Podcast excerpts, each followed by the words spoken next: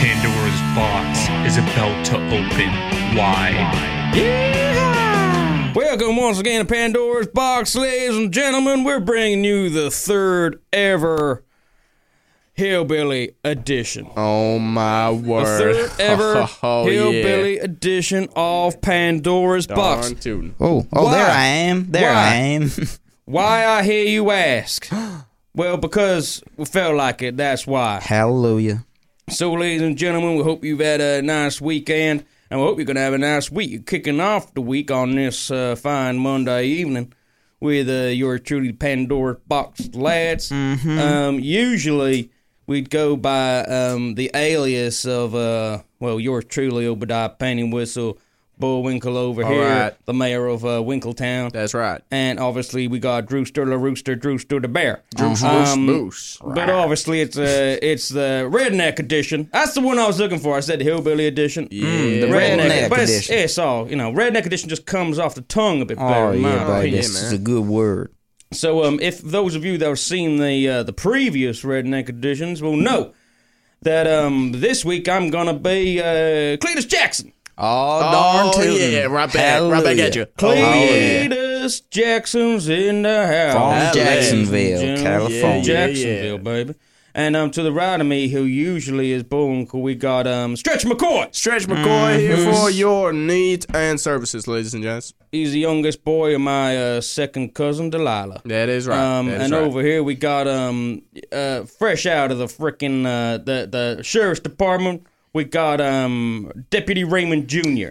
Raymond Jr. who uh, very where kindly has taken time off from his duties, um, hunting outlaws down down in the Wild bayou. Buffalo. and buffalo down in the bayou. Mm-hmm. What have the buffalo done to, ca- to make you want to They've arrest been them? wild, man. They've been too wild.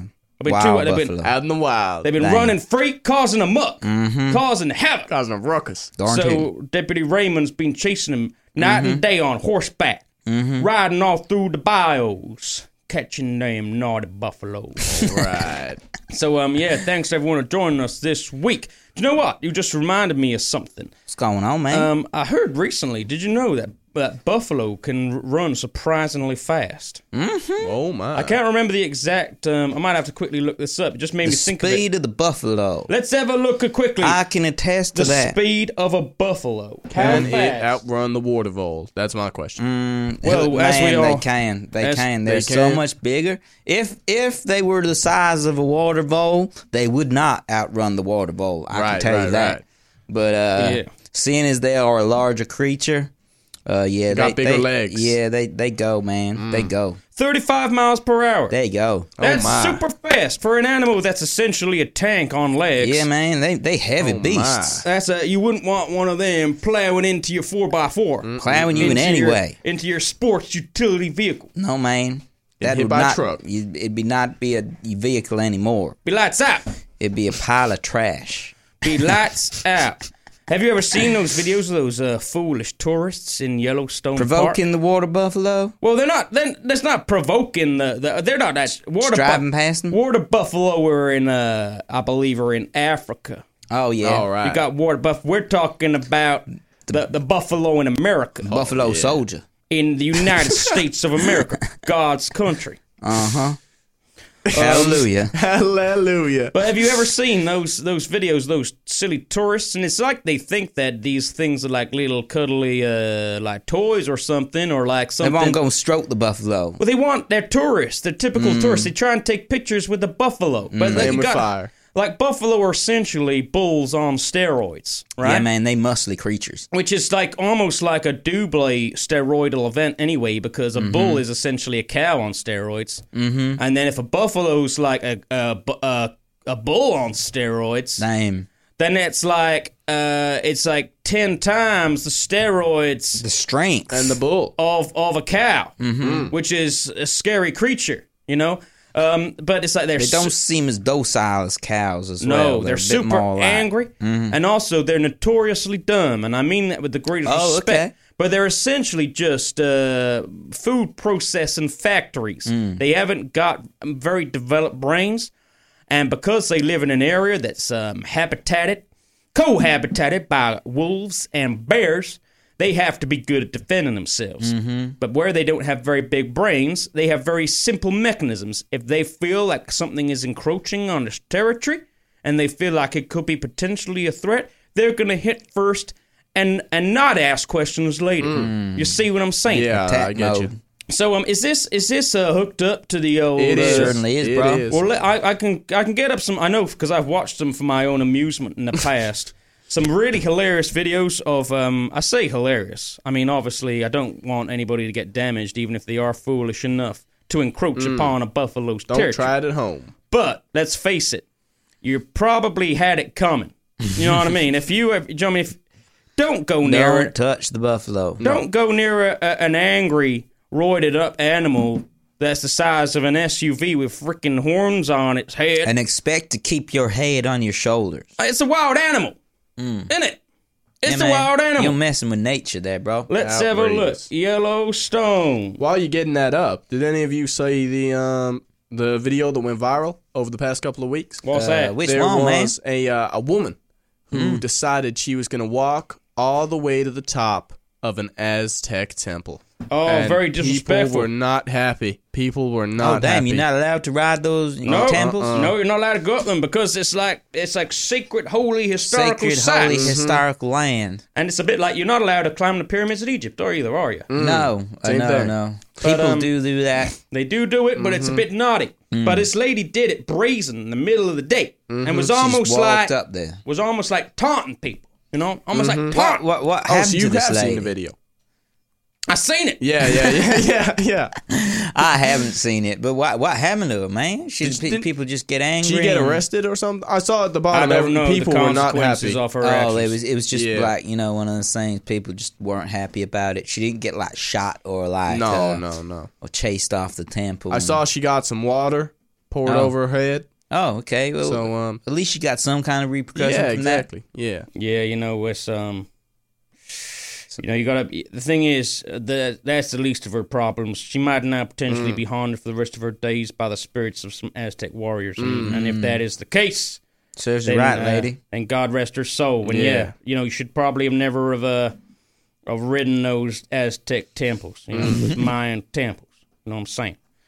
Yeah, let me get up. So, so just like you know, for anybody that's sensitive, I mean, I'm sure. Let's face it, you can't watch this on the radio anyway. So if you're watching us on the YouTubes or on the Spotify's, you probably are uh, familiar with the territory. Tonight, So you're probably not so sensitive, moment, but charges a group of tourists. Look at this bison. grabbing a child Oh my God. shoving him out of the way as the animal attacks. Oh my. God! Damn. So we're watching this this In bison, this stupid family Park, had gotten just too close to this animal. video of the It's super standing on angry. Boardwalk. Try and take him out. 600-pound animal charged That is a big animal, man. Oh, watch this! This man's about to get launched in the air. Also, The other man stupid people, man. Oh, damn. The thing is, right? These stupid, this stupid family, they got a little kid with them. What are you doing, putting Safety your kid, first, man. Safety first. putting your kid in that situation? Are you dumb? that are capable of high speeds, um, so they deserve respect. Yeah, they, the the buffalo deserves respect, people. Respect the buffalo. Respect the buffalo. You know, and there's Get loads of launched in the air. there's loads of other videos of people getting attacked by buffaloes. It's just stupid tourist stuff, you know. I mean, what are you doing? You gotta relax around. Give the buffalo their space. Space. That's right. Mm-hmm. That's right. Give the buffalo their space. I said I could go down a rabbit hole watching different bison attack videos, but I'm not going to do that. I'm going to resist the urge to do that. Um, talking about crazy, massive animals, what do you guys think of the Komodo dragon? Oh, my what god! an animal, man. I saw a crazy video just yesterday. Um, I almost tagged you in it, man. Oh, you and it should've. was of a Komodo dragon that was eating the ears off a cow. Oh, it my just, lord. It just, it just like this cow was just lying down in it, on the edge of a river. What was it dead or Uh, alive? It was alive still, but I don't know why it didn't get up and move. Oh, I think it But was this in- co- it- It, was, incapacitated. it must have been incapacitated, and this Komodo dragon was just taking chunks off the top of its head and off its ears. Had no ears left, just being eaten alive by a Well, Komodo dragon. Do you know what I reckon happened to that cow? Mm. I can tell you. I'll give you an insight into the predatory uh, instincts of the Komodo dragon right now. Um, so wh- how, this is how. went for somewhere down low first. Oh, right, that's right. So this is how Komodos Go for the ass. This is how. Yep. Always ass first, folks. this is how Komodos attack their prey. Okay, they go in unsuspecting from behind. They give a little nip at the heels, a little nip at the leg, a little nip at the behind, right? And then uh, what they do is then they're patient animals. They're cold-blooded killers, right? So not only will obviously the bite naturally, obviously as time progresses, and when I say time, I mean like an hour or two, will it make the animal weak and sluggish? But um, what scientists used to think is that the Komodo dragons had such dirty mouths that Oh, they- there was like so poison. much there was so much bacteria in yeah, their it may, mouths it may fester. that it would basically cause infection inside the animal. But now, what scientists have, uh, are coming to understand, and I don't know why this was harder to figure out sooner, but they're now actually realizing that um, Komodo dragons actually do have a naturally toxic bite as well. So when I say that, you know, the same way that like a poisonous, uh, a venomous snake or a poisonous spider, if it bites you, obviously it Got can some of that lace saliva. that's right. That's right. It can, in, you know, so it's a, it can inject a, a, a nasty. I don't know what the correct terminology. I assume it's more likely some sort of uh, of venom. Dragon breath. It can inject dragon breath inside of you, right? And then within about an hour, the cow will be, as you stated, Ah, see. it'll be una- you know, be on the floor. Sluggish and- yeah. Damn. Oh, and man. then they and this is the thing is about reptiles reptilians they're quite you know they're naturally cold-blooded creatures and there's something quite scary about that i think because there's Mm-hmm. almost like this emotionlessness aspect to them but then they will go up to the prey and they will just start eating you alive yeah, man, I was, I did not like it. That's brutal, man. I did not like it at all. I, I was like, I got to keep scrolling. I, I, I stopped there for a little bit. But I was like, man, I got to keep scrolling. This this cow looked so defeated. He just put his head down, and it was almost like I see it with my dog. I see my dog like put his head down and get comfortable, and just like and and like hmm, like that. The cow did that after it bit his ear off, and I thought, man, that's one sad cow. nature is brutal Damn, bad day for the cow. it's like the cow just had to accept its fate it, was like it well fully, what am i going to looked do like it's fully accepted, and it was trying to get a bit more comfortable. i mean in a way i, I respect the poise Mm. of the cow the majestic cow Yeah, it wasn't crazy or nothing. No, just it kind of like mean, accepting its fate. It's Head sort down. of like the ship. what a dignified animal to be being eaten Damn. alive like that and to still Damn. maintain your dignity in that fashion. That's a lot. of, definitely mm. would not maintain my dignity. It's hard to be eaten by a Komodo dragon and maintain your dignity. Haven't they got one of the strongest bites in the world? Um, I'm not sure about that. Jaguars are up there. the strongest bite force of any living animal is the crocodile. Mm. They're like a lock and key thing, right? They got they got crazy insane bite force, Mm-hmm. way way stronger than a lion or a jaguar or a shark Mm. or any type of shark. They got strongest bite force alive. Um, in fact, in a minute, I'll, I'll tell you what. I'm going to type in top ten strongest bite forces of any animal Mm. I think, alive I think, today. I think Jaguar's going to be up there, ain't it? Jaguar's got the strongest bite force of any cat. I know that. ah, that's it. That And I'll tell you it. what's interesting about the jaguar compared to any other kitty is that uh, most an- most cats, most predatory cats, and this is, involves the the nice little domestic kitty, they will usually go for the neck when they kill an animal. Damn street. If you see a video, you know, like a lion or a tiger, I saw another one of a jaguar the other day, and, he, and it went it went for a uh, because they can hold their breath for quite a long time under swim. the water as well, man. Oh, so, swim. So this this one went in for a crocodilian. Oh, they go for a crocodilian. Or or, oh, or, or I, I think it was a was a crocodilian. crocodilian. Yeah, straight in the river. Must have been in the Amazon forest. Southern America. Straight, yeah, man, straight in there under. I thought, where is this jaguar gone? And about 10, 15 seconds later, just popped up with a crocodilio in his mouth. Do you know Oh what? my and. I was it- like, damn. Had lunch. Had it by the neck. It's it's hard to Back of the head, actually. yeah. That's what that's that they do. That's the mm. they're the only Crush cat the back of the neck. They they have the strongest bite force pound for pound, and just straight out, just flat out, also of any cat alive. And they're differentiated by their other cat cousins by they don't go for the neck. I said most cats will suffocate and puncture the neck, essentially like choking you to death. Mm. You know, like if you strangle someone, they do that but with their mouths. What uh, jaguars do is they crush the animal's skull with their teeth.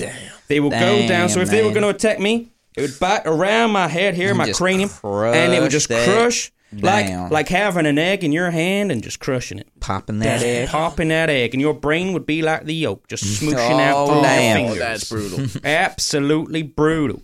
Um, so yeah, I'm going to type in top five um, hardest bites alive of any animal alive. I think of all the animals that have ever lived in history. I think the um, the one with the strongest bite force that we know of. I think, I think this off the top of my head. I think might be the megalodon. That's You know, the largest shark that ever. What about a hippo, man? They got a strong yeah, bite force. good one, got- good one. But That's a I think that the, the strongest bite force we know of any terrestrial animal ever, Mm. land animal, I think might have been the Tyrannosaurus Rex. Oh, okay. Mm, that don't surprise me. But um, I wanted to before we get into that because that's an awesome thing to look into, an awesome thing to type in and find out and um, discuss with all of our beautiful uh, people out there in in a in a Pandora's box land. Um, but um, did you know that there used to be an even bigger version of the Komodo dragon? Oh, no, I did not. Oh my. So, ladies, so the Komodo dragon obviously is a reptile, but more specifically, it's a lizard. And I think sometimes people get a little bit confused because you're like, what's the difference between a reptile, or lizard, etc. Well, obviously, like a crocodile is a reptile. Any type of lizard is a reptile. Um, the dinosaurs were reptiles, but they've obviously all got their own little groups, familial groups, you know. So lizards, Raptors.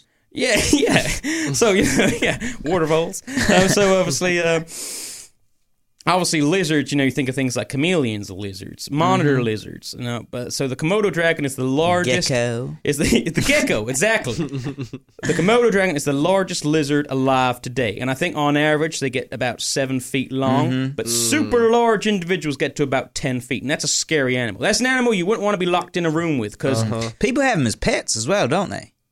what?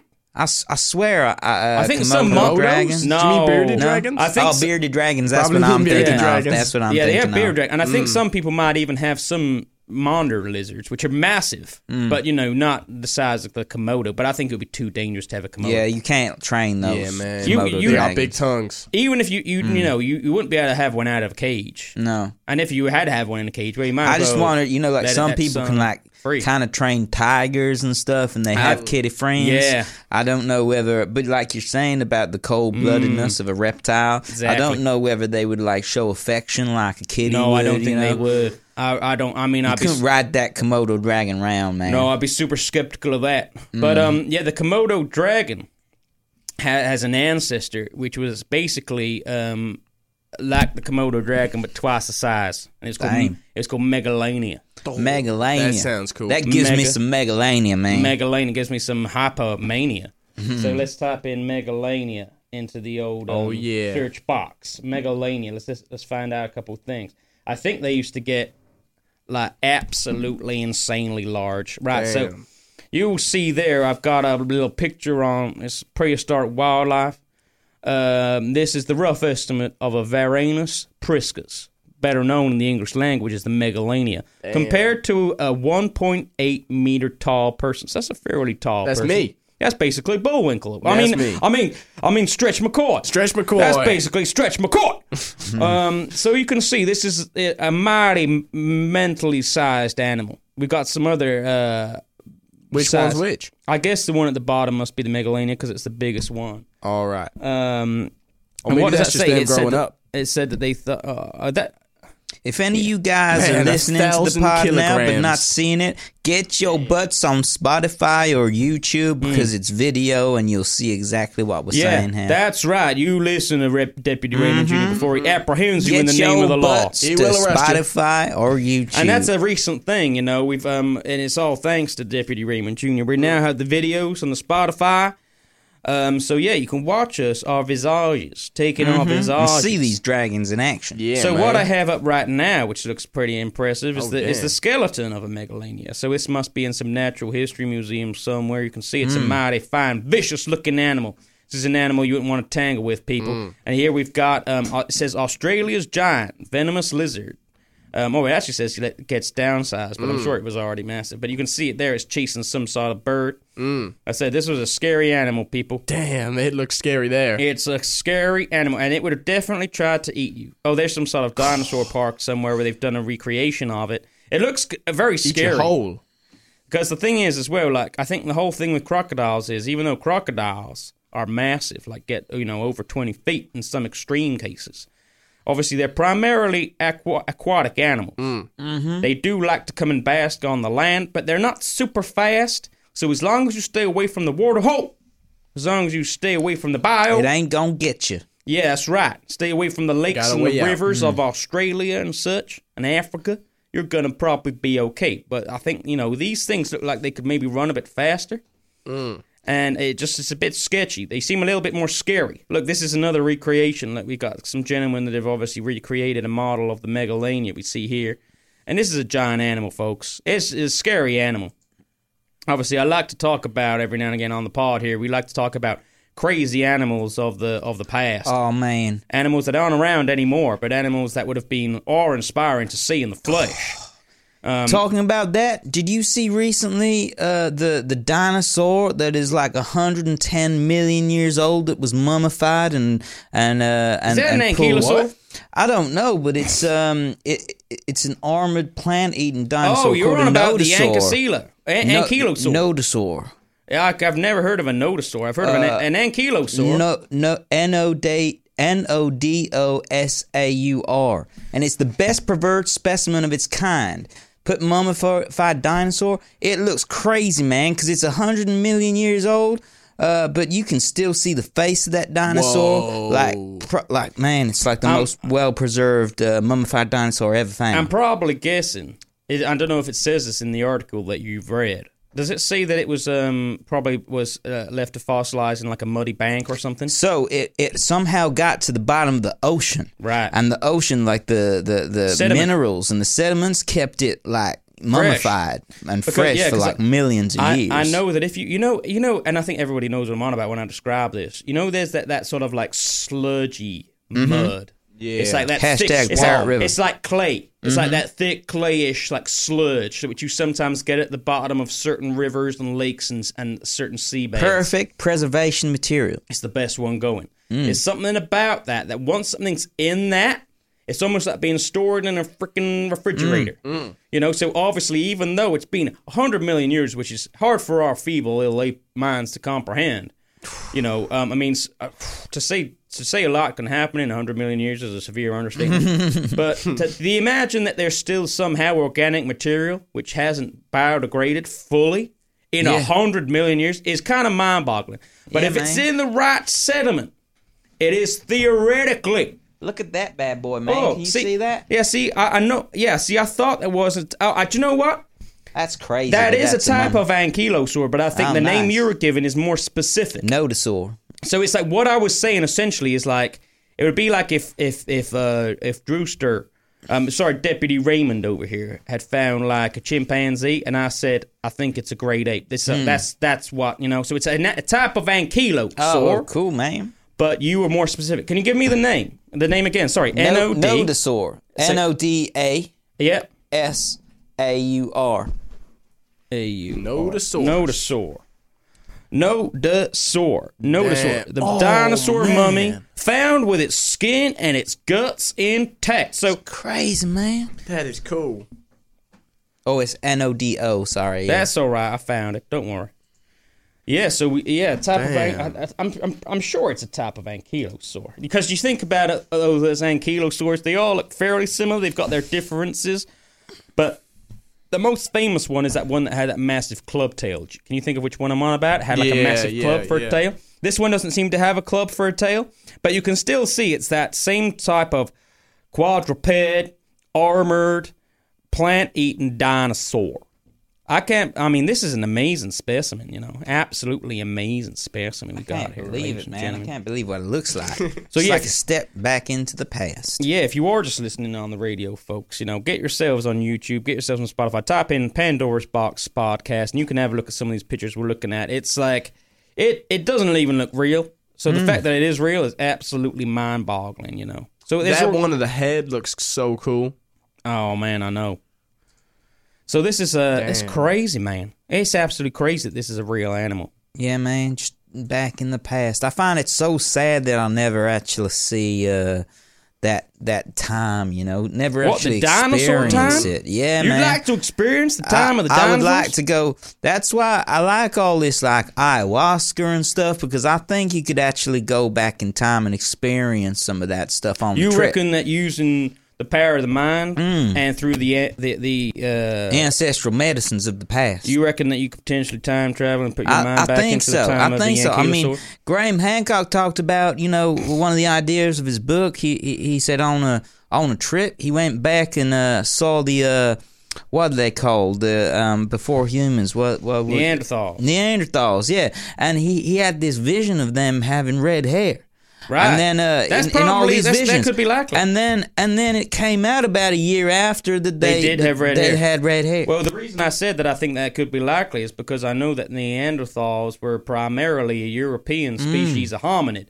and the same way that obviously Europeans um, are where white folks, Caucasians, come from, like yours truly.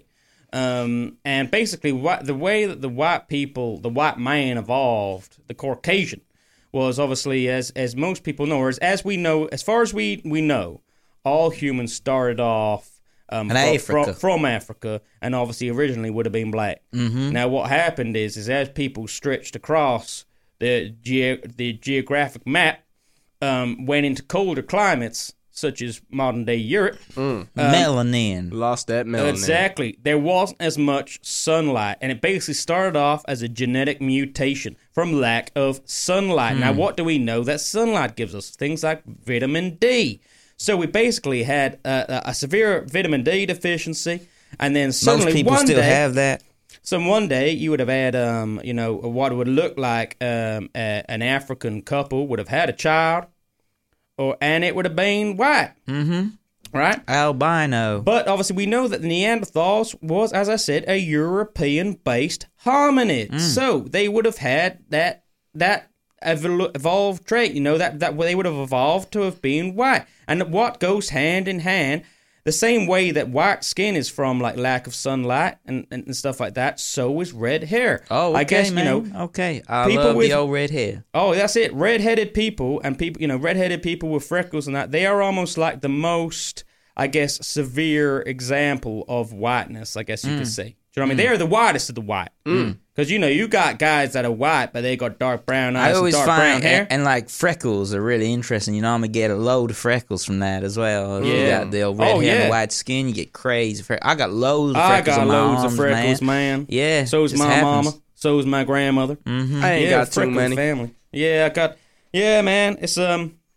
So yeah, it's just from lack of sunlight, isn't it? But, But I thought that was crazy that Yeah. he, you know. So so with that you can Makes kind sense. of you can kind of go back in time somehow Yeah. in the visions. yeah, And I'm like, I'd like to do that, man. Go go back to dinosaur time. Go You know what, you just remi- You just reminded me of something as well. I, I'm going to quickly. I know I saved something on my phone the other day, and it was going on about um, Homo species, um, and it's almost like a breakthrough. And this is this is breaking news, people. This is breaking news. Homo erectus is Breaking such an ironic name. So Homo erectus, I know it is. Surely, it surely is. So obviously, Homo erectus got its name because it was the first hominid that stood upright.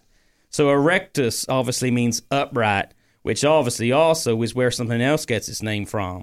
Um, but there was, but to get scientific on your butts, uh, obviously, as Graham Hancock always likes to say, everything seems to get older or whatever. Just keeps Just getting keeps older. getting Keeps older. getting older. And this goes hand in hand with that. So listen to this, folks, right?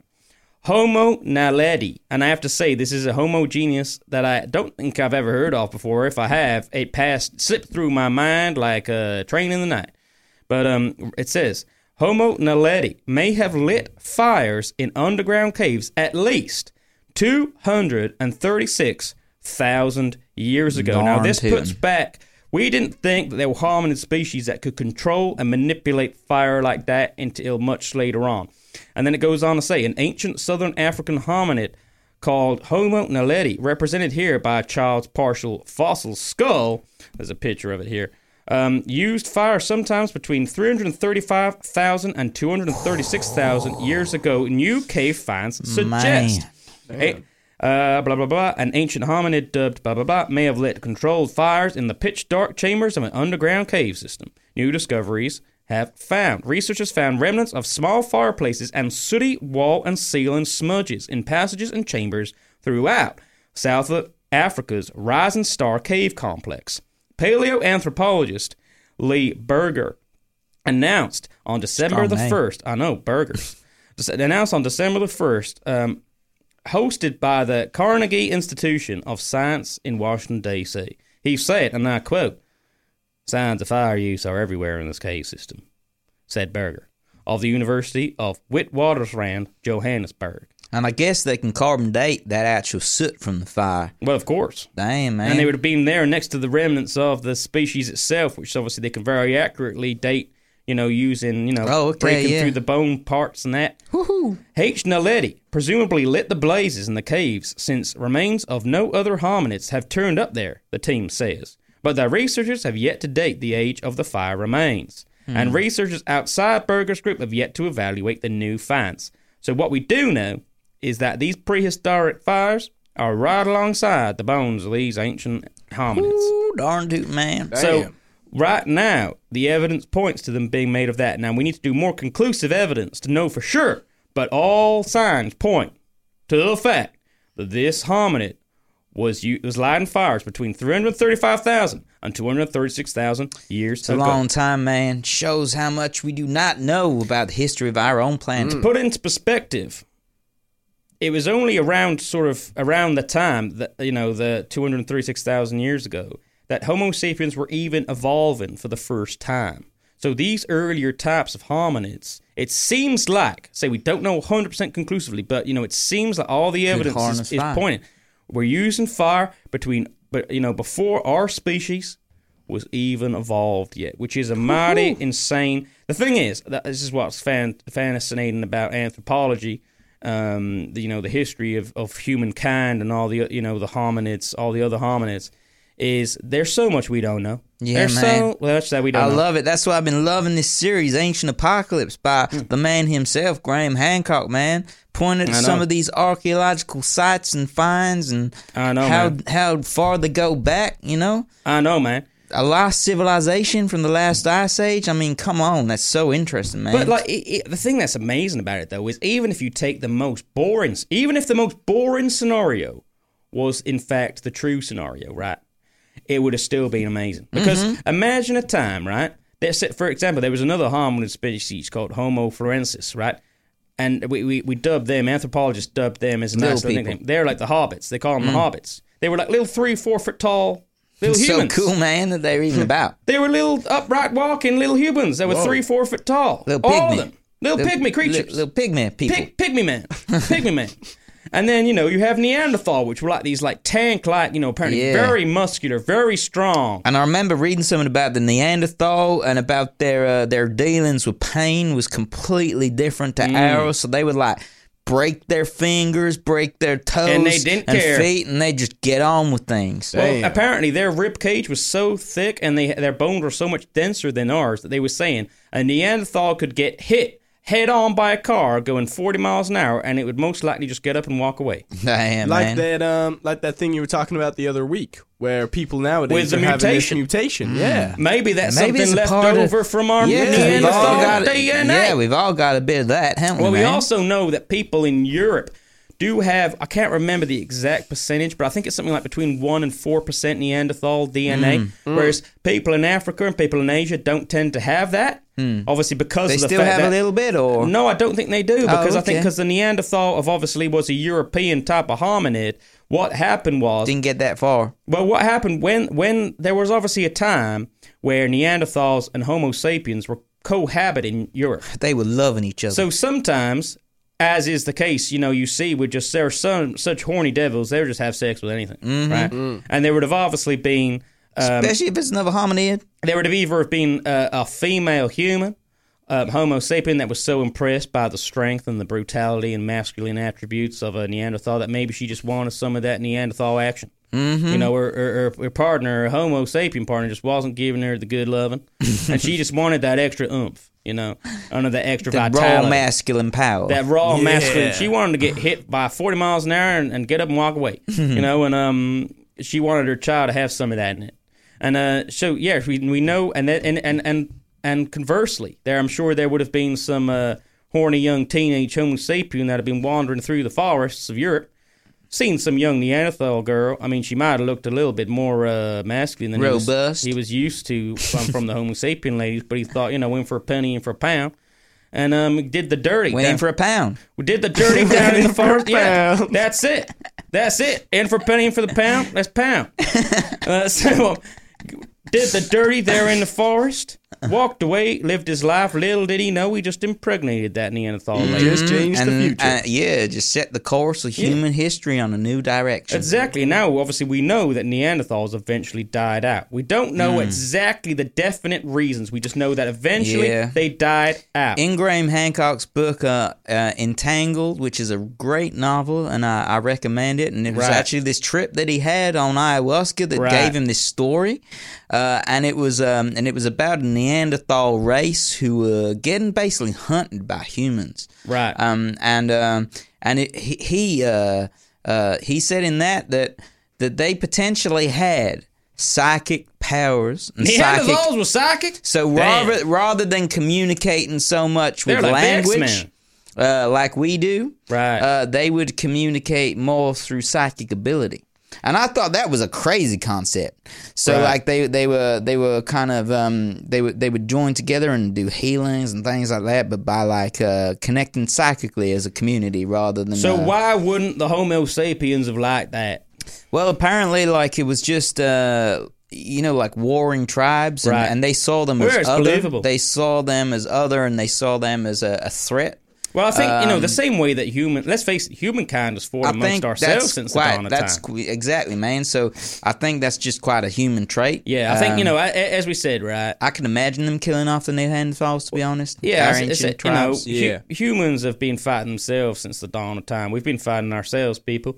You know, Hmm. whether it's your next door neighbor, or whether it's a different country, or whether it's uh, you know you've declared And we're yourself. all brothers and sisters at the end of the We've day, all man. brothers and sisters at the end of the day, but you see, since the dawn of time, you know, if someone declares himself king of the castle, Warring some, attitude, man. Mm-hmm. some other son of a gun will say, "No, I should be king of the castle." The next thing you know, your Divide followers and conquer. your followers are fighting their followers, and it's kill or be killed. Whoever survives the day is gonna be king of the castle. So it's really not that much of a stretch to imagine that that would have happened with our A whole race completely. Exactly.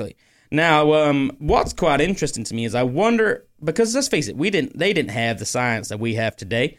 So, do you think that the Homo sapiens of that day? I mean, let's face it, we know that Neanderthals looked a bit different to us. But let's face it, there's a broad spectrum of physical characteristics amongst the humankind. You take a Samoan man and compare him to um, a Norwegian lady, Uh, or you take a a, a Chinese lady and com- or a Chinese man, compare it to an African woman or lady. There's there's a broad spectrum of people, folks. Right? Do you think that the say you're in Europe during the time of where Neanderthals and Homo sapiens coexisted? Now, do you think a Homo sapien would have come across a Neanderthal and and thought you're different from me? Or I do you or do you think so. they would have just thought of them as a different human tribe? I think that's an interesting question, don't you? Mm. Because, as I said, there's such a broad spectrum of physical characteristics. Where do you draw the line between looking like a very different type of human Mm. and being a different species altogether? I just remembered that, uh, you know, you rem- was it in Neanderthal where there was that guy and you found it really. That's one of the greatest videos in human history. I might play a little clip for you now, ladies and gentlemen, and I And they just were saying how a Neanderthal would sound compared to a man. It's um it's from a documentary um series, a very good one. Um and I think it wasn't intentional, but this is one of the most hilarious clips known to man. And I'm gonna get it up for you now. Um, let me get. I know it's on YouTube because it's. Um, I've shared it several Because times. I was gonna say, you know, if they if they didn't think they looked different enough, then I'm sure they sounded different enough. And apparently, they didn't have the same kind of uh, uh, way that we would have speech. Uh, which That's is right, why my uh, Graham Han- Hancock was saying about this uh, more psychic communication, and he thinks they were actually a very clever species, more than given credit for, Right, but they just communicate in a different way. Yeah. So um, I'm gonna play you something here. We- Oh, we got no mic there. I think you might have. Oh, thi- there I'm go. back. You're I'm back, folks. Sorry, a bit of technological difficulty there for a second, but I'm back now. I'm going to play you a little clip now. It doesn't go off too long. Now, this is from a BBC documentary, so it's very informative. Um, so we're going to learn a couple of little interesting things, surely, about Neanderthal now. But we're also going to like see how hilarious this clip is. All right, this is um to give you a little bit of background. So this part of the show, there was a vocal expert, a lady, a doctor, a scientist who specializes in vocal cords um, in all animals. Um, but uh, she's also, you know, in this case, obviously done a full examination using the skeletons of Neanderthals and compared to the skeletons of Homo sapiens to recreate what she thinks the Neanderthal would have sounded like. So let's listen, folks. And as I said, if you're on YouTube and Spotify, you can watch. Has just been given the newly created vocal tracks. So she's looking at these Oh, vocal tracks. Goodness, that's um, that's very interesting. Patsy Rodenburg. This is a human. This is a human throat. This is a Neanderthal, and it's very squat. Sorry if it's a bit quiet, the voice would folks. Gonna have to turn it up for a second. So, Elliot, let's try male human voice. Count over three. One, two, three. Just pitch up your voice.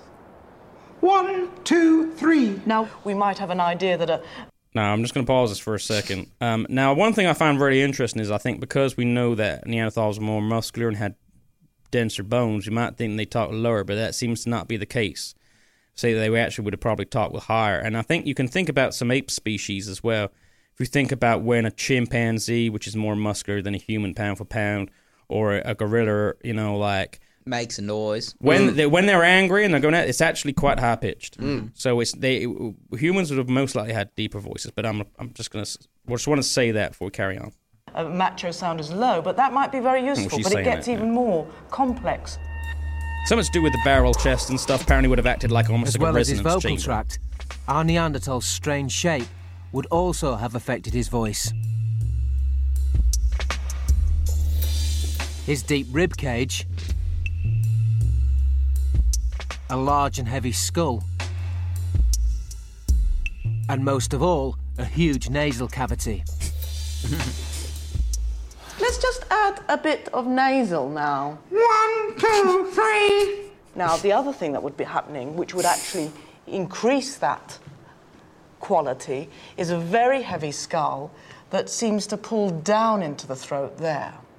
Now, add to that the fact that they had a fantastic chest, which is a support system of breath, which can produce enormous chest resonance and tremendous power. So I imagine that they wouldn't have subtle sounds. It would be loud, very loud, or very, very loud.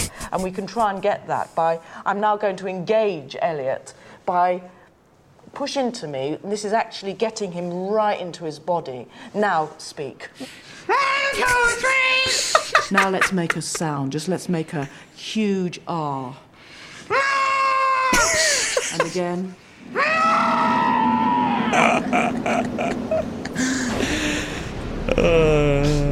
Well, what do you say, So the skeleton had shown that our Neanderthal wasn't just big brained, he also might well have spoken. Wow.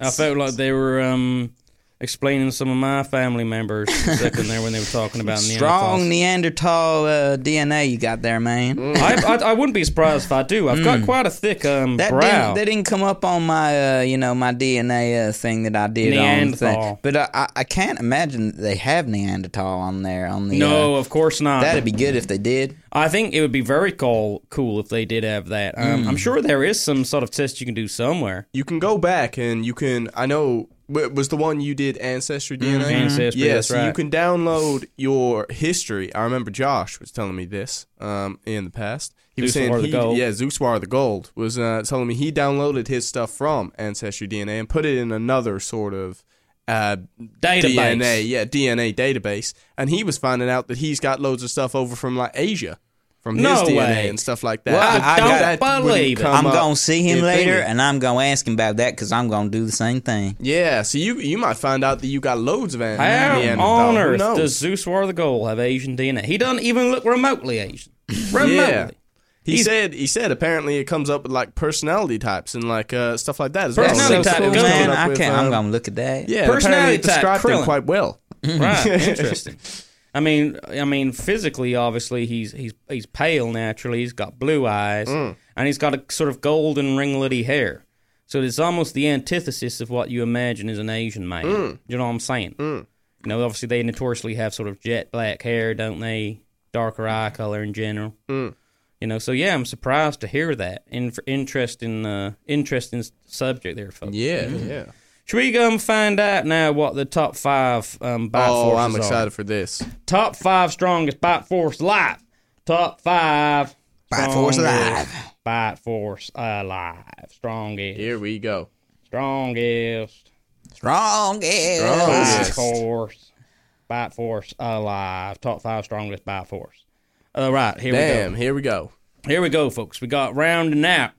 Rounding out the top eight, we have the Bengal Tiger with a bite force of 1,050 psi. Right.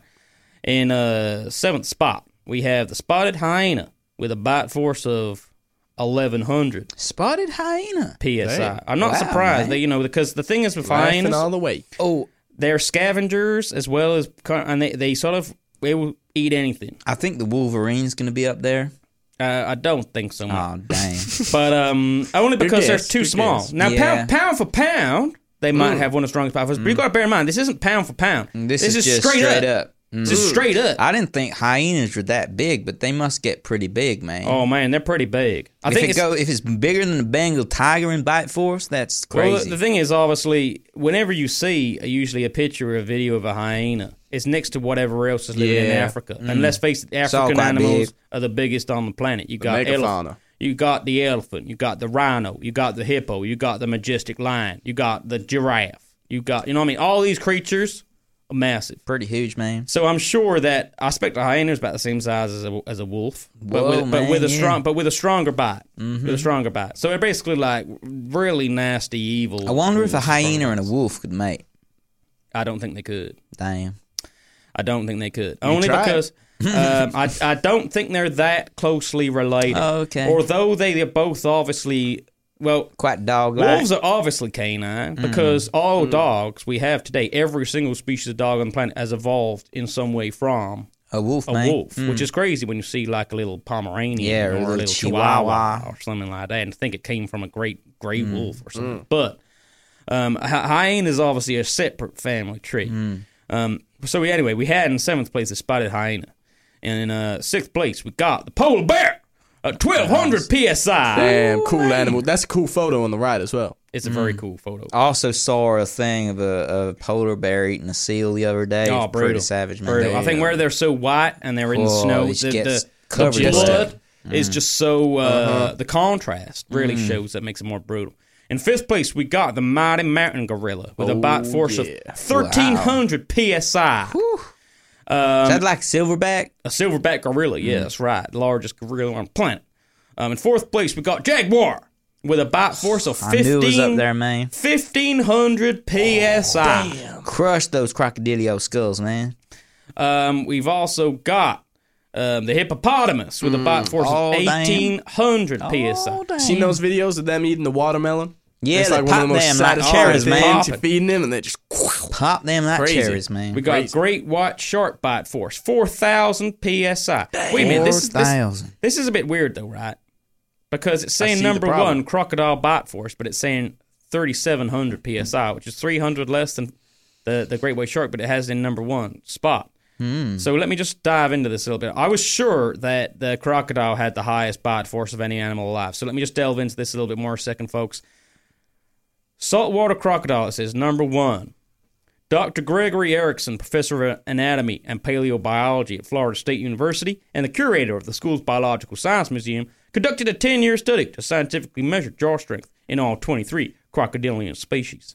Erickson and his team placed a specially designed bite force transducer, which he likens to an expensive bathroom scale wrapped in protective layers of bullhide, between the jaws of multiple crocodile species. The highest reading was 3,700 psi, was registered by a 17 foot saltwater crocodile. It's the strongest bite force ever recorded, Erickson said, beating a 29,800 psi value for a 13 foot wild American alligator. So now let's look at the great white shark and see why. Why is why is this one in Oh, second place? So here we have a picture for anyone who isn't watching. That's a cool photo. The picture of a great white shark. He's breaching the water. He's got a poor little seal in his mouth. Good night, Mr. Seal. Rest in peace, sir. Um, and let's see. Why is this one in second place if the PSI is higher? We'll get into that one in a sec, but first, in 2008, a team of Australian scientists led by Steve Wroe used sophisticated computer modeling based on multiple X ray images of shark skulls to estimate that a 20 foot, 21 foot great white shark can produce nearly 4,000 psi off bite force. Because shark bite force is highly dependent on size, the much more common 11 to 15 foot great whites would pack considerably less punch than a similarly sized crocodile, which therefore belongs in the number one slot. Mm. Also, Wroe's projections, unlike Erickson's findings, who was the guy that did the crocodilian tests, have not been directly measured in field tests. And then it says, joking around, volunteers, anyone. Damn. So basically, they estimate that a 21 foot great white could have a psi of 4,000. Yeah, kind of a hard thing to test, isn't it? And Unless you- also, and also, we know that crocodilians can get 21 feet, Hmm. but the one that was read scientifically and accurately measured was 17 foot. Hmm. So, I mean, obviously, a 20, 21 foot crocodilian will have a higher bite force than this 17 foot salty. You know what I'm Hmm. saying? So, um, all right. So, okay. So, accurately measured, we have the saltwater crocodile number one. But theoretically, a, a large great white shark could maybe um, give him a run for his money. But uh, yet again, as I said, that you know that wasn't even a 21 foot salty. So Yeah, it looks man. like the salty has the number one spot. Damn. Anyway, folks, listen to some music now. When we come back, we're gonna uh, do our mystery of the week, mystery Oh, Mondays. yeah. It's um Deputy Raymond Jr.'s turn this week. I just want to give you guys a little warning. I'll give you another warning when we come back. But apparently, this week's mystery, and I'm very intrigued, is particularly uh, brutal and gruesome. So, for any sensitive listeners out there, I just want to give you lo- y'all the chance to, to, to tune out. And um, hopefully, you can join us again next week on Pandora's Box. I said, if for those out there that are sensitive to things like violence, gra- graphic descrip- descriptions of violence, um, if you're not, then stick around and listen to the mystery with us, folks. Um, we're going to listen to a couple tracks now, but we'll be right back. Enjoy. Thanks for being here with us this evening, everybody. Hallelujah. Hallelujah. Praise the Lord. Pandora's box is about to open wide.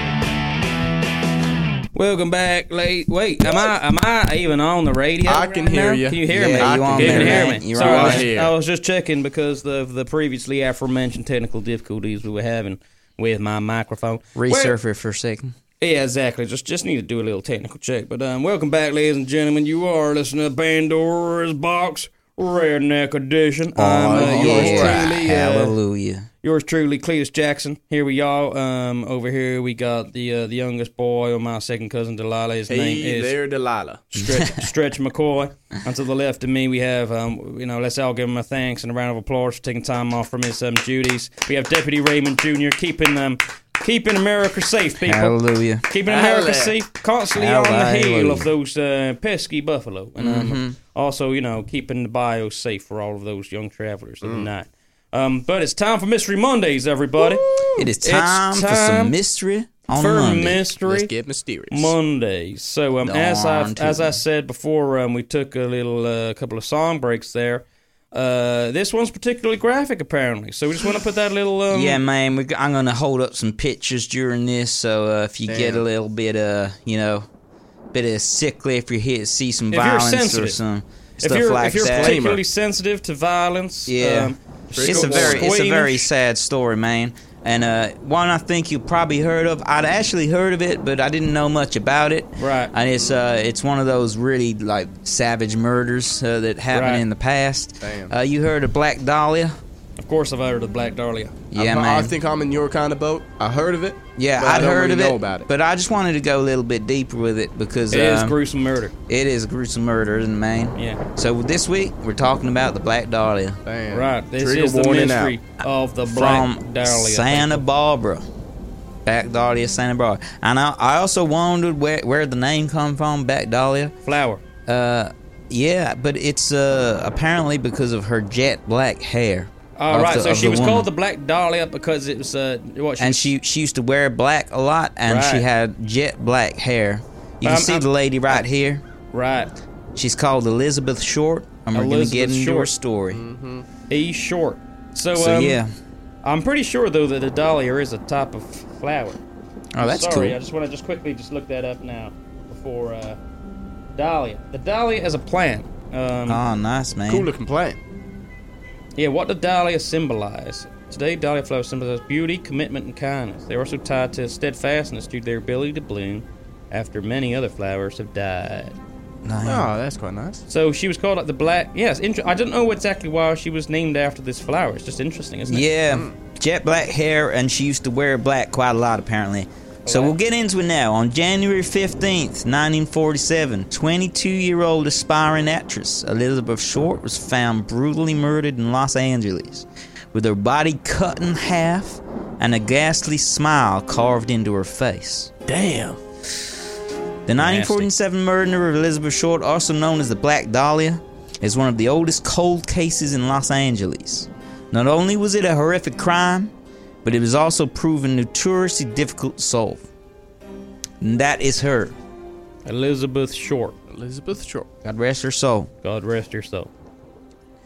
Though we may, may never know who killed the Black Dahlia, poring over the evidence of this case is just as darkly fascinating today as it was in 1947. So Elizabeth Short, uh, in 1947, January 15th, Elizabeth Short's dead body was found in the Los Angeles neighborhood, neighborhood of Leimert Park.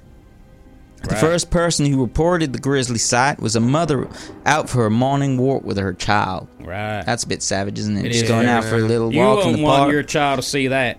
According to the woman, the way Short's body had been uh, posed made her think that the corpse was a mannequin first. But a closer look revealed the true horror of the Black Dahlia's crime scene.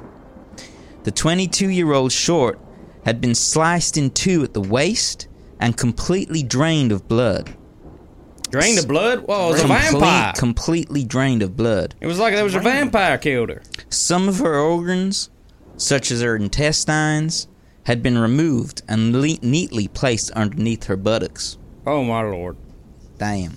That's like some Jack the Ripper type work there. Mm-hmm. Uh. Meanwhile, whoa, whoa, what's going on here? Oh yeah, I What's got some going on the back. So yeah, uh, pieces of flesh had been cut away from her thighs and breasts, and her stomach was full of feces, leading some to believe that she'd been forced to eat them before she was killed. That is disturbing. That's pretty savage, and you can see there's a there's a picture That's of it right disgusting, here. disturbing. Poor woman. Oh. If the uh, she's underneath She's the sheet underneath there, the sheet. but apparently it was cut in half and then like placed a little bit Oh, away from each other with her hands above her head. Poor soul. Bit crazy. Poor lady. Um, the most chilling mutilations, however, were the lacerations on her face. The killer had sliced each side of her face from the corners of her mouth to her ears, creating what's known as a Glasgow smile. Like the Joker? Mm. From from from side of the mouth right up to the ears. It's called the Glasgow Smile because Glasgow gangs used to, and apparently even still do today, sometimes do that. It's like a thing that's known from the gangster, the underground gangster lifestyle of, of Glasgow. They will give you a Glasgow smile. Mm, They'll cut your face, like as you said, Bullwinkle, like the Joker. Mm. Since the body had already been washed clean, Los Angeles Police Department detectives concluded that she must have been killed elsewhere before being dumped in Leimert Park. Near the body, detectives noted a heel print and a cement sack with traces of blood that had presumably been used to transport her body to the vacant lot. The LAPD reached out to the FBI to help identify the body by searching their fingerprint database. Short's fingerprints turned up rather quickly because she'd applied for a job as a clerk at the commissary of the U.S. Army's Camp Cooke in California back in 1943. And then her prints turned up a second time since she'd been arrested by the Santa Barbara Police Department for underta- underage drinking just seven months after she'd applied to the job.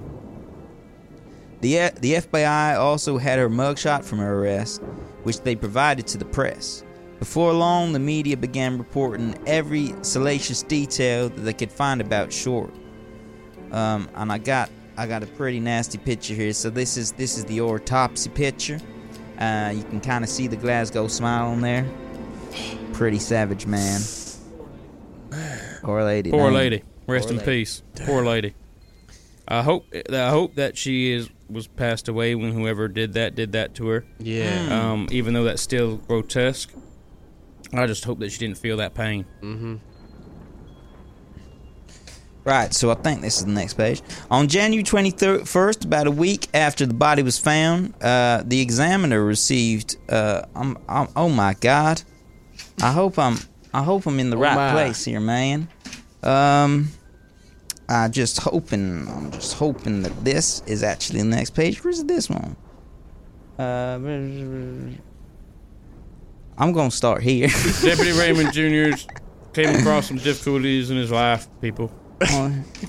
I just, you know, that when they're not numbered, Yeah. and I got in a mm. bit of a fuss a minute ago, and I'm like, He's he's accidentally rearranged Uh-oh. his papers, and now Yeah. he don't know friend from foe. I got we're a at. bit Oh, flustered, that's a man. good way to got a put it. bit flustered. Got a little bit flustered. Mysterious. We were sort mm. of at the beginning of the tale of the Black Dahlia, and Yeah. um, we sort of lost our well, our our way in life, which sometimes we all do. But Yeah. it's all become clear. Clarity has reached the situation. Quite right. We're So, back. We're it's, back. It's back over to Deputy Raymond Dooney to carry on this week's mystery, which of course is about the Black Dahlia. So, Trigger over to you, Raymond. back Black up. Dahlia, she she was found in the park, and uh, we got to that point where she was found in the park by the lady with her child, which is pretty savage in the first place. Oh, of course. And uh, the police have took some pictures of of the body, and they've actually gave them to the press, which is a little bit weird. That like, is a bit up. weird, isn't it? Yeah, I don't That know whether it was to weird. get like more information and stuff like that, but they handed over a certain set of pictures, including this one, to uh, to the to the press With a Glasgow and smile. um, she's also got her fingerprints um, have showed up in the FBI's database because she went for a job for the FBI Oh, that's or one. something to do with the police, or and she also um, got arrested for underage drinking. Right. So that's why she showed up. Right. Meanwhile, Elizabeth Short's mother, Phoebe Short, didn't learn of her daughter's death until reporters from the Los Angeles Examiner telephoned her, pretending that Elizabeth had won a beauty contest. What Don't in like God's this. nation? They pumped her for all the details they could get on Elizabeth before revealing the terrible truth. That's a pretty twisted thing to do. It's savage, isn't it, man? So they rang up her mom saying, Oh, Elizabeth's won a beauty contest. And then they got all this to get basically information out of her, like, Oh, can you tell us about Elizabeth? And blah, blah, blah. So uh, they would just get wanting to get more thing on the story, you know? And then at the end of the call, they said, Actually, no, we're That's lying. not true. Your daughter's She's dead. That's Savage, a, that's man. a mighty twisted thing to Yeah. do. Shame on you. Damn. Shame on you. Shame on you. Reporters, man, reporters. Anything for a story. Unscrupulous Anything for a people. story. Unscrupulous gentlemen and ladies. you. Damn. What a horrible way to find out. Yeah, man. Whoever That's, can- yeah, so that's how her mom actually found out about that. That's horrible. Whoever concocted that ploy, well, Shame on I you. I hope you're proud Mm-hmm. of yourself. Her daughter had been murdered, and her corpse had been dismembered in unspeakable ways. Disemboweled. Damn. As the media learned more about Elizabeth Short's story, they began to brand her as a sexual deviant. One's police, uh, one police report read, "This victim knew at least 50 men at the time of her death, and at least 25 men had been seen with her in the 60 in the 60 days preceding her death. She was known as a teaser of men." Oh my lord. A teaser of man. They a gave- seductress of the night. a seductress of the male anatomy. Oh baby. They gave Short the nickname the Black Dahlia due to a reported uh, preference for wearing a lot of sheer black clothing and her jet black hair. Right. Oh, I guess. Do you know what? It's just dawned on me. You know, I was saying about flowers. So she was obviously a beautiful woman, Mm-hmm. and you know, obviously flowers are beautiful, and she and flowers smell very nice, and so do beautiful women. This so this was is what it's about. Apparently, as well, this was a reference to the movie The Blue Dahlia, which was out at the time. Right. So there was a famous movie of a beautiful woman in it called The Blue, Blue Dahlia. Dahlia. So they So called her the Black but it's a Dahlia because she dark was all in black. and it's a dark case, so it's black. Oh yeah, it's All also a adding up. very black dark the case. night. Uh, some people um, spread the false rumor that Short was a prostitute, while others uh, uh, baselessly claimed that she liked to tease men because she was a lesbian. Well, that's a bit strange. Adding That's to it- also very contradictory uh, evidence there. Yeah. On the one hand, you're a lesbian. On the other hand, You're a teaser of man. You're you're a prostitute to the male anatomy. Adding to her mystique, Short was uh, re- reportedly a Hollywood hopeful. All She right. had moved to Los Angeles just six months before her death and worked as a waitress. Sadly, she had no known acting jobs, and her death became her one claim to fame. To Well, fame, not flame. I'm sorry to you, Elizabeth Short. That's the only thing you're known for. I mean, who doesn't hope to be a Hollywood actress at that age? I suppose. I know I did. But as famous as the case was, authorities had tremendous difficulty figuring out who was behind it. However, members of the media did receive a few clues. On January 21st, about a week after the body was found, the examiner received a call from a person claiming to be the murderer, who said he would be sending Short's belongings in the mail as proof to his claim. Oh my lord. Shortly thereafter, on the 24th, the examiners received a package with Short's birth certificate, photos, business cards, and an address book with the name Mark Hansen on the cover. Also included was a letter pa- uh, pasted together from newspaper and magazine letter clippings that read, Los Angeles Examiner and other Los Angeles papers here is Dahlia's belongings. Uh, letter to follow. Ah, Do you know when they do that thing when they cut up the news clippings and they put it in making Yeah, yeah. Yeah, man, that's cool. like the Riddler? Mm. Yeah. Yeah. Yeah. All of these items had been wiped down with gasoline, leaving no fingerprints behind. Though a partial fingerprint was found on the envelope, it was damaged in transport and never analyzed. Well, that's not very good. So that's crazy. work. So someone has actually sent like her birth certificate, some photos, yeah. proof all that they stuff. had her belongings Mm. on their person. Bit strange, man. As a deputy, what do you think of that? I think That's this a is question. fishy. I think it's This is. fishy. I think that was the killer who sent that information to the police. And just like with many of these cases, yet again, this is a, a prime example of shoddy police work. Yep. it would not happen in the sheriff's department. I can tell you I can that. tell you that mm-hmm. it definitely would not, and I believe you, deputy. I believe you. This is shoddy craftsmanship, shoddy work on the. I Police mean, even if it was partial fingerprint, we would have still ran that, and we would still got some hard goddamn evidence Darn on who tootin'. that was. Darn tootin'. Even if it was half. darn too. Because then that Even could if have been it's the whole half a- story. No, That no. I have mean, been done uh, by are it. If these you ma- did that right. They they said it was damaged in transport and was never analyzed. Are You these don't men- go analyze that. Are these men of the Even if law? it's damaged. Are They, these they, m- they think they're men of the law. Or but are they ain't- cowboys? They they are cowboys. They're cowboys. No And, they, and law you of thought we mine. were cowboys. I thought we were cowboys too, but they- it seems like they're cowboys. On January 26th, another letter arrived. This handwritten note read, Here it is. Turning in Wednesday, January 29th, 10 a.m. Had my fun at police. Black Dahlia Avenger. It's a bit of a weird one. Mm. The letter included a location. Police waited at the appointed time and place, but the author never showed. Right. What is the deal with all these like mass murderers teasing so much? Oh, that's what I They get it feed now. off the so he attention. said, mm. "Here it is, turning in on Wednesday, January 29th. This letter was received on the 26th, so he was saying that he was going to turn himself in on January 29th, 10 a.m. Right. with the location, mm-hmm. Right. but he didn't show. No show. Right. Afterward, the alleged killer sent a note made of letters cut and pasted from magazines to the examiner that said, Have changed my mind. You would not give me a square deal. Dahlia killing was justified. Right. Hmm. Interesting. Yet again, everything sent by the person had been wiped clean with gasoline, so investigators couldn't fit any fingerprints from the ed- evidence. At one point, the LAPD had 750 investigators on the case and interviewed more than 150 potential suspects linked with the Black Dahlia killing. Officers heard more than 60 confessions during the initial investigation, but none of them were considered legitimate. So 60 confessions. Mm. That's mental. Why would you do that even? I don't know. You know? Sixty I different people. don't know. You know what this is Doing pointing to in my book?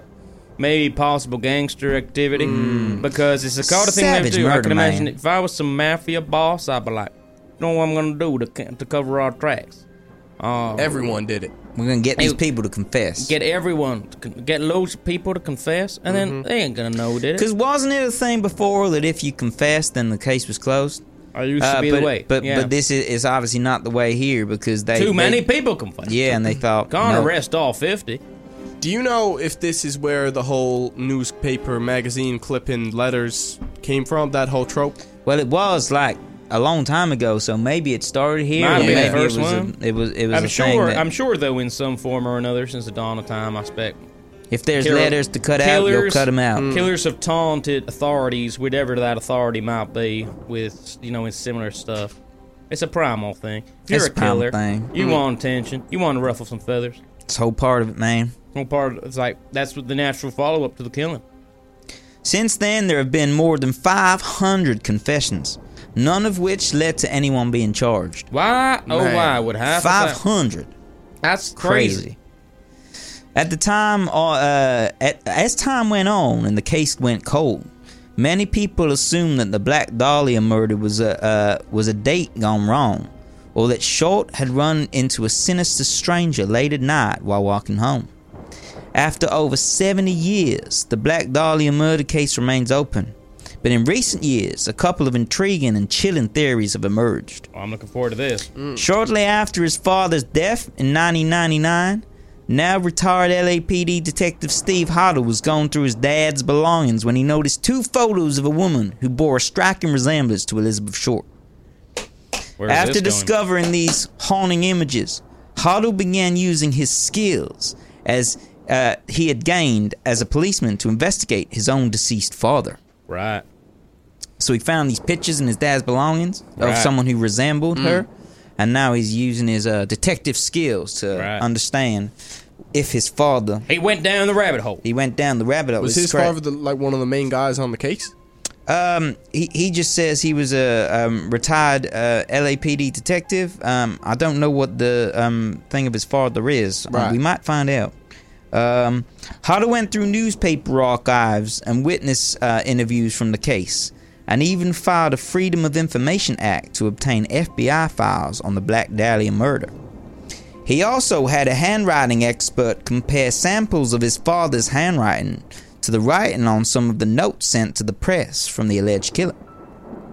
The analysis found a strong possibility that his father's handwriting matched, but the results were not conclusive. Imagine finding out that your father might have been the man that committed the Black To such murder. a savage murder like this as well. Damn. You know, we'll probably go back into it, but she got cut in half, got drained of blood, got her intestines pulled out, put under her buttocks, got got Oh, pieces of her breast uh, removed, Fecal matter. fecal matter in her stomach Oh my God. filled up. Oh my God. On the grisly slide, side, the Black Dahlia crime scene photos showed that the sh- uh, the short's body had been cut in a manner consistent with a hemicorporectomy. I see. Hemicorporectomy, I a see. medical procedure that slices the body beneath the lumbar spine. Oh, Hodel's that's nasty. father That's had been a doctor, so Hodel's father was a doctor. Oh, I see. Now we're getting into it. Getting Hodel's into it. father had been a doctor who attended medical school when this procedure was being taught in the 1930s.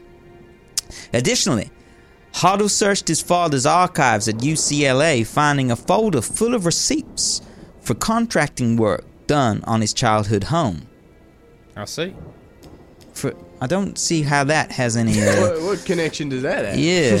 He had some that- building work done once. ah, in that folder, there was a receipt dated a few Oh, I days see. before the murder for a large bag of concrete, the same size and brand as a concrete bag found near Elizabeth Short's body. I see. It's all The come blood around in soaked circle. All coming together. It's all going to get. By the time Hodel began his investigation, many of the police officers who originally worked at the case were already dead. However, he carefully reconstructed conversations these officers had about the case.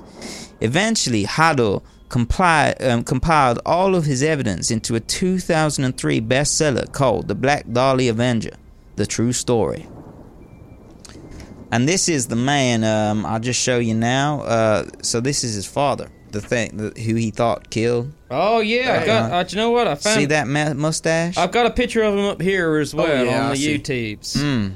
I got a picture of Mustachio. I'm going to call him. Damn. General Mustachio. General Mustachio. So while fact checking the book, Los Angeles Times columnist Steve Lopez requested official police files from the case and made an important discovery.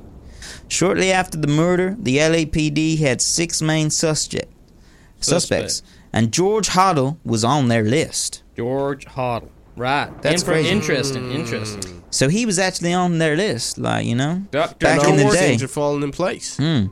In fact, he was such a serious suspect that his home was bugged in 1950 so the police could monitor his activities. Much of the audio was innocuous, but one chilling exchange struck out. 8:25 p.m. Woman screamed. Woman screamed again. It should be noted that the the, uh, the the woman not heard before the scream, but it should be noted the woman not heard before the scream.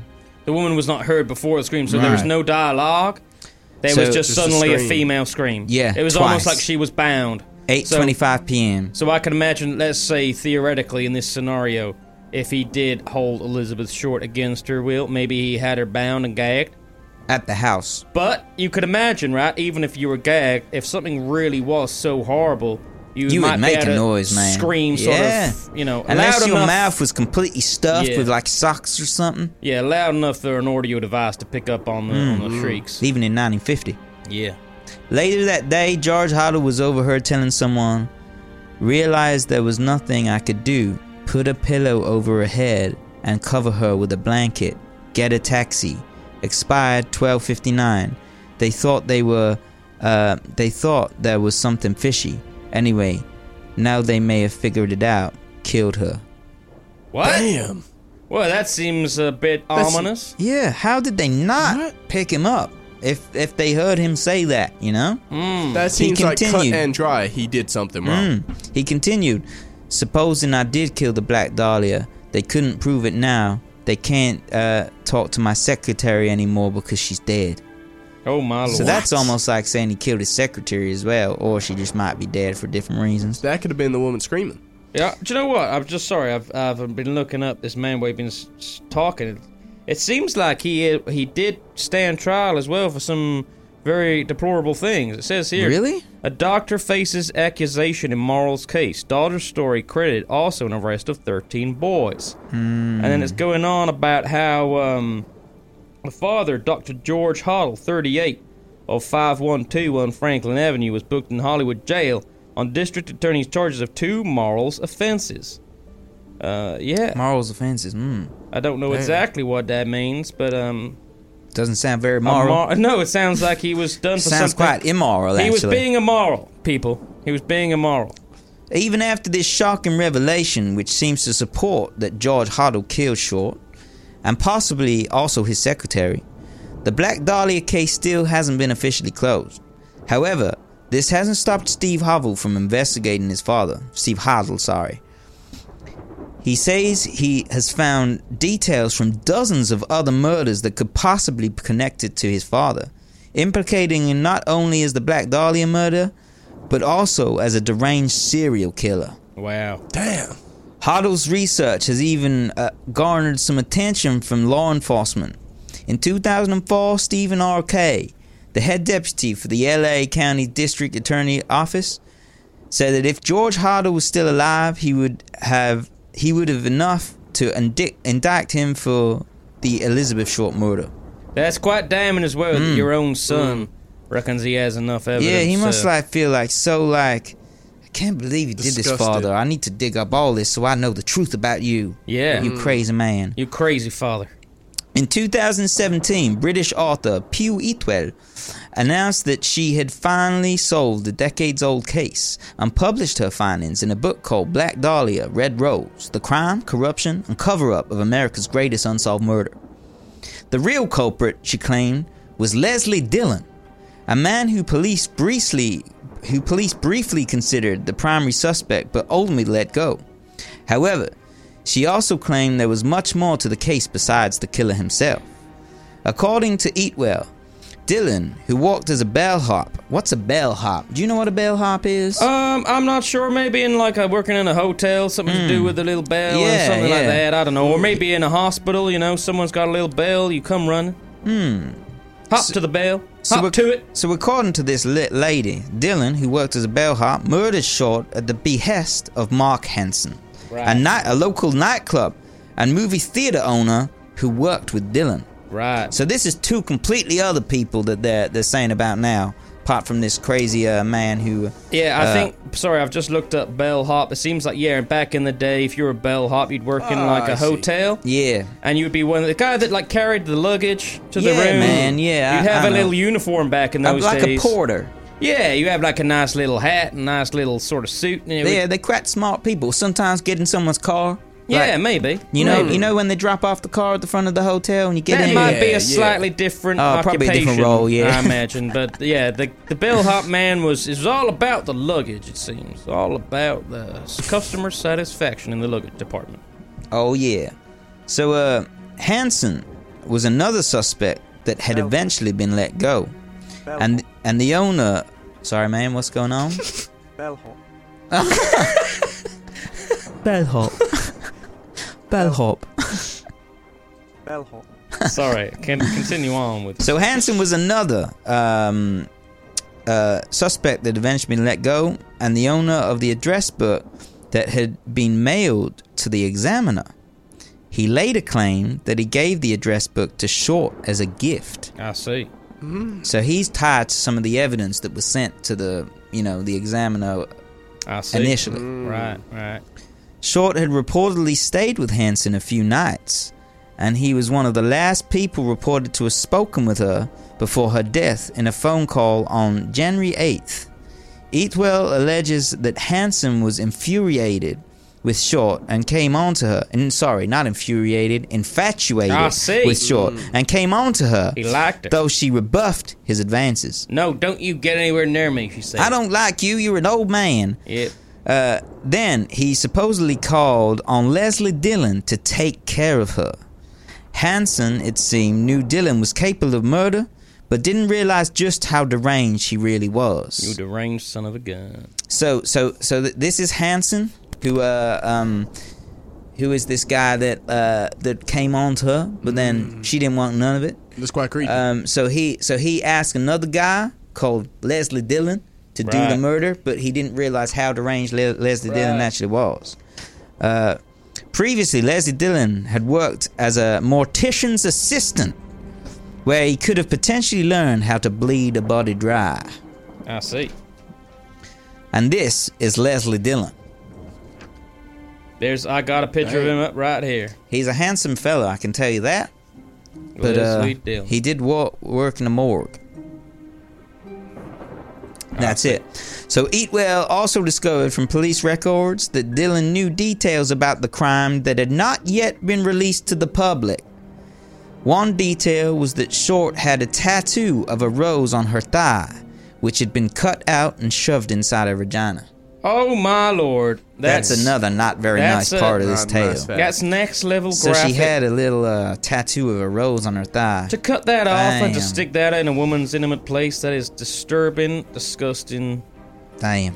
just thing to do.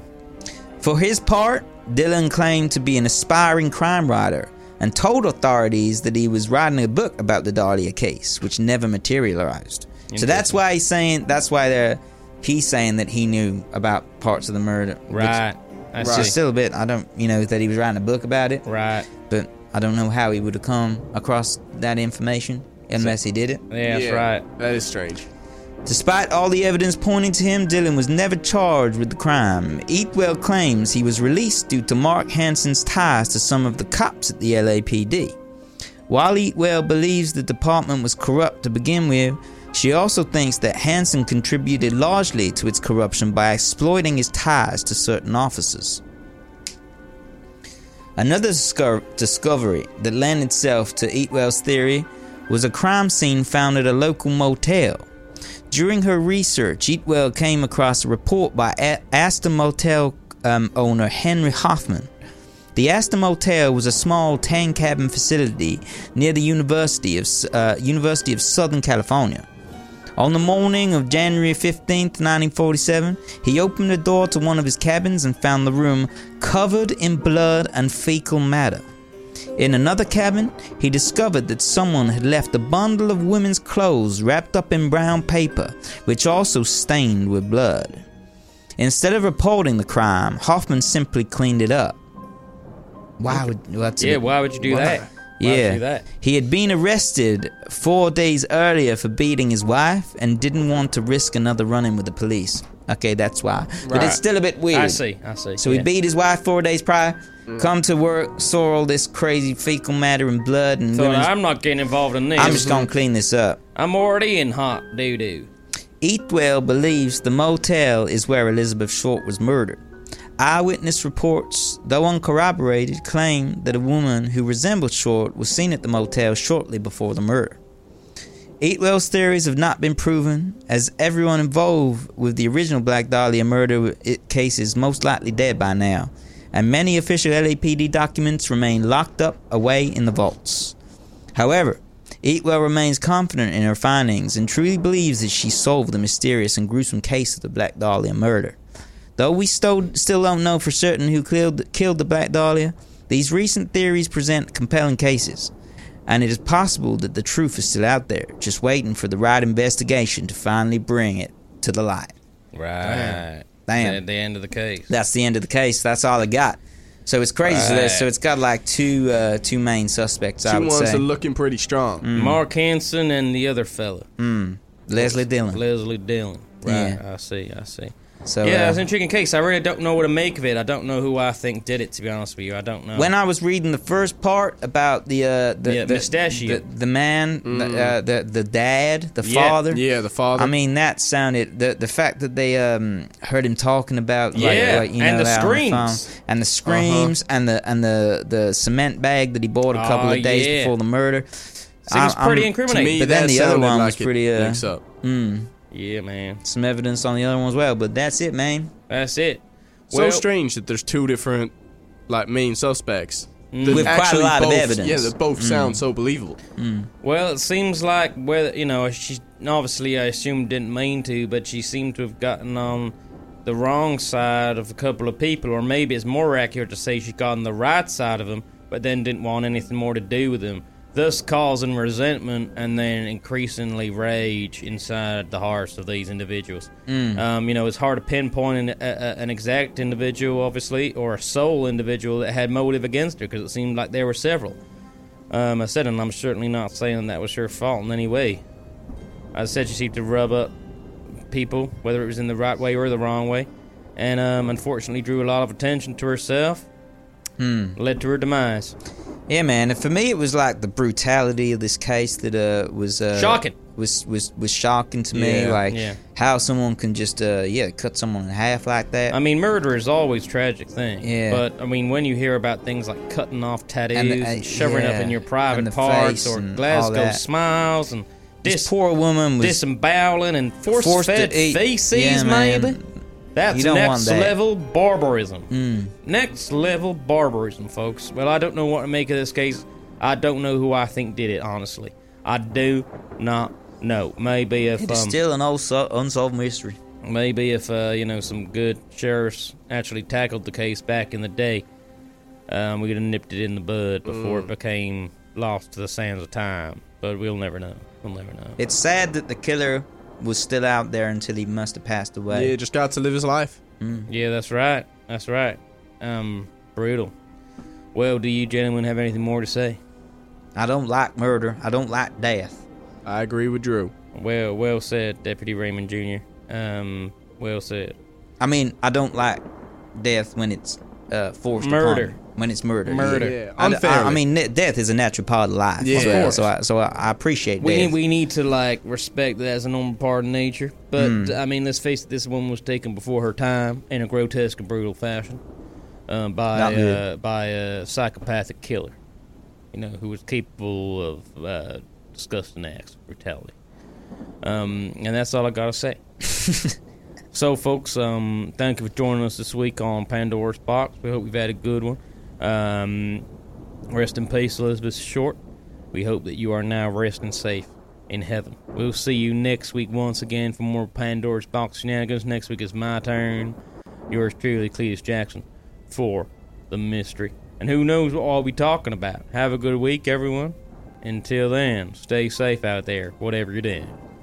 Oh, it's time for our song. oh, yeah, Oh. baby. I almost Song forgot. time. Keep tuned in now Stay for this tuned song, in. It's, baby. it's time Oh, for. It's not the damn. end of the show. It'll be the end of the show in about ten minutes time. uh, well, me and Drew finished bringing you our song of the week. So let's see what we can come up with, folks. Um, and let us know if you've been enjoying the tracks. You know, the tracks that we've been doing. Last week was Tome of Woe. Week before that, we had Apocalyptic World. Week before that, we had Keeping the Hands of Bay.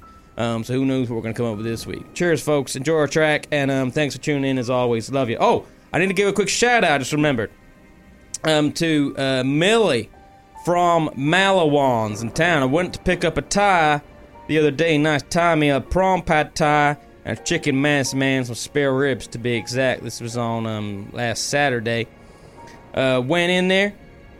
Nice young lady who uh, met me at the counter was like, you know what? Every time you come in for food, I think, where do I know you from? She said, and then I realized you're the Pandora's Box guy, aren't you? And I was like, why, yes, I am, ma'am. You listen to Pandora's Box, do you? And she was like, yes, I do. And I was like, well, thank you very much for listening. She went to the kitchen to get my food. When she passed over, I said, what's your name, young lady? She said, Millie. I said, okay, Millie, I'll give you a shout out on the show. And I almost forgot, but I didn't. So, There it is. Friend of the pod. Thank you, Millie. You are a friend of the pod. Um, thank you for your service to me every time I come to Malawans, and thank you just in general to Malawans, the Thai restaurant in Bridgwater, Somerset, for just the delicious Thai cuisine. I love Thai food. Um, yeah, what can I say? I've had many a delicious meal um, from Malawans. So thanks, Millie. Thanks to all at Malawans, and thank you to all our friends of the pod. Um, and I'm just going to quickly give a shout out to Jack Popham as well, because I can't remember if I gave a shout out to him before. I know I told him I'd give him a shout out, and I can't remember if I ever did.